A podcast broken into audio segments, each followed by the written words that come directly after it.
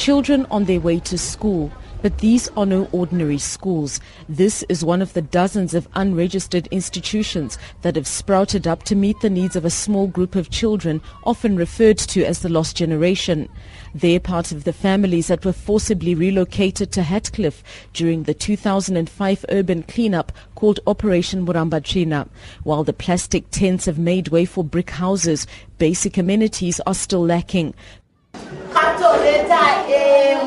Classes at this school are held in two cramped neighboring houses. Headmaster Kurai Sikistano. The main goal is to try and transform our school kids who are from poor background, especially in Hatcliffe. The, most of uh, our students are very poor, so we are trying to transform them so that they have a better future. Authorities are trying to encourage the schools to register with the ministry. This mother says standards are not enforced and actually they don't exist and it's obvious, but we send them there because it's better than them staying here at home.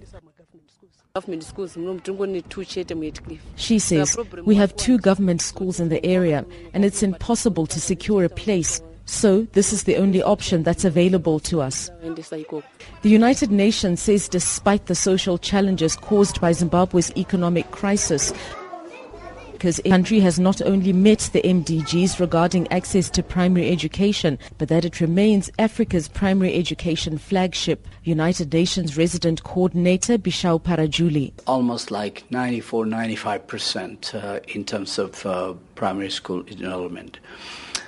The textbook availability, uh, pretty well, I think probably is the highest in Africa.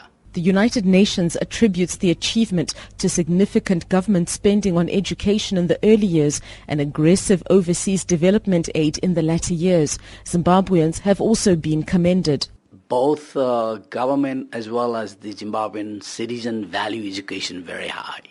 They might eat less, but they want to really invest uh, in, in education, which is really fantastic be the typical ones that elevate believe that in their small, unrecognized way, they too have contributed to the MDGs. Schools might not be the typical ones that elevated Zimbabwe to the top of Africa's literacy levels, but what they've done is they've given parents an option to keep some of these children in school that might otherwise have dropped out. I'm Shingai Nyoka in Harare.